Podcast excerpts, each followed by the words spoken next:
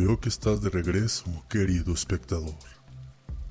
Si estás aquí nuevamente, quiere decir que te has quedado con la duda de cómo terminará la historia de Bastian y su mundo de pesadillas sin fin. Bueno, ¿por qué no escuchamos la segunda parte de esta historia llamada Utopía?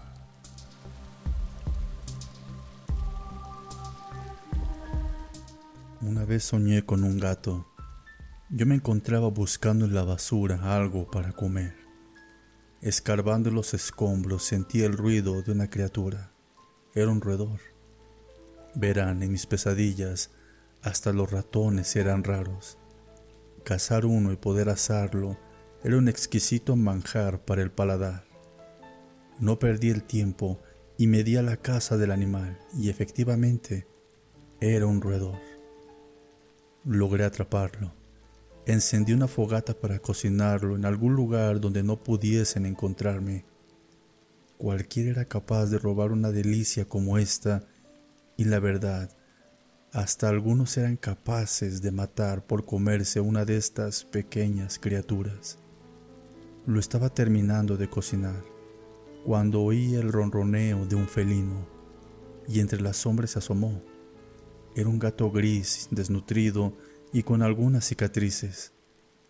Seguramente más de alguna vez intentaron atraparlo para comérselo. La verdad es que no me interesaba.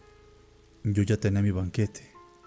Su mirada me conmovió y tomé la decisión de compartir algo con él. Terminamos de comer y a los dos nos bajó el sueño y nos quedamos profundamente dormidos en ese lugar.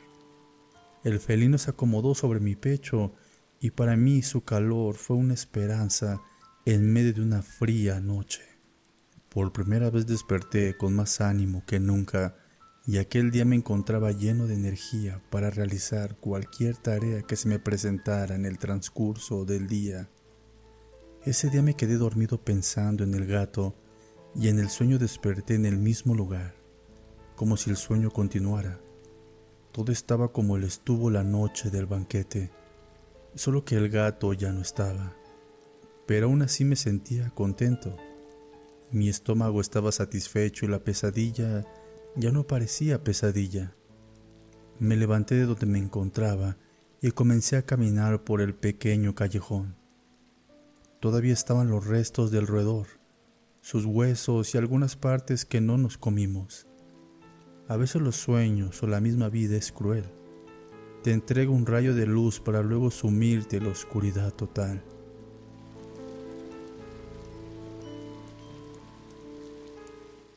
Más adelante de donde caminaba, había un grupo de tres hombres devorando un animal. Al acercarme logré identificar, y efectivamente, era el gato de aquella noche.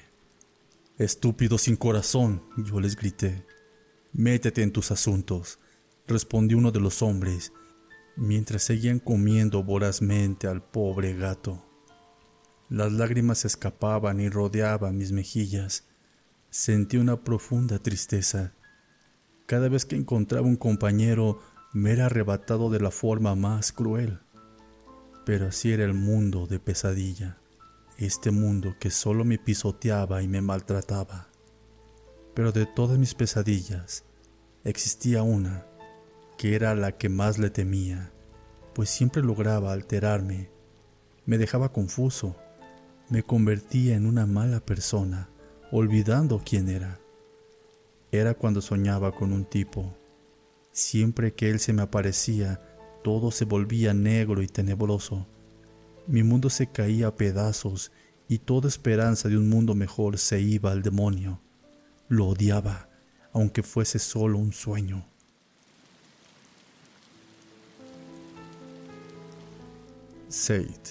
Era el nombre de aquel hombre. Nunca supe de qué lugar provenía, solo sabía que estaba ahí para volver un desastre en mi vida. y estaba harto de aquel tipo. Soñé con él, me lo encontraba y siempre se comportaba igual, sarcástico, con malas intenciones. Solo intentaba volverme loco, hacer que perdiera la cordura. Era como un otro yo que seguramente se apoderaría de mi ser y cuando despertara ya no volvería a ser yo mismo. ¿Quién sabe en qué tipo de persona me convertiría? Tú, lo increpé, aléjate de mí, vete de mi sueño, maldito malnacido. La rabia me consumía. Ni siquiera un saludo antes de insultarme, querido Bastian. Me respondió buscando la forma de alterarme.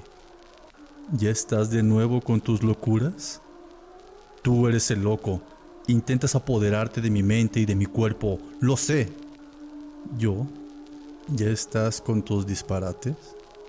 Me miraba fijo y molesto, pero menos molesto de lo que me encontraba yo. Déjame adivinar. Has vuelto a soñar, ¿verdad? No era la primera vez que pronunciaba aquellas palabras. Siempre buscaba desorientarme, volverme loco, lo sé. Solo buscaba apoderarse de mi ser. Por eso son estas constantes pesadillas, pero esta sería la última vez que me diría algo como eso. Deja de soñar con tiempos mejores.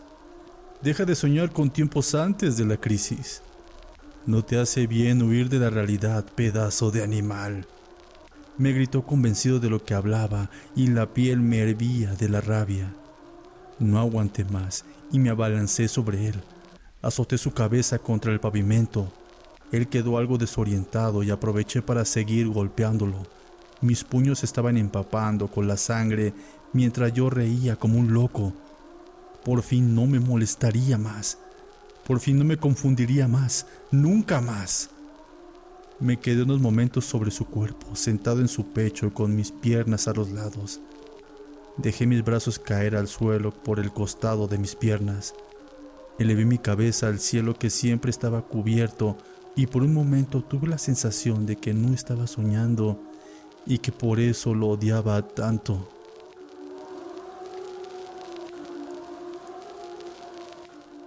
Verán, amigos míos, a veces el sueño es la realidad y otras la realidad es el sueño.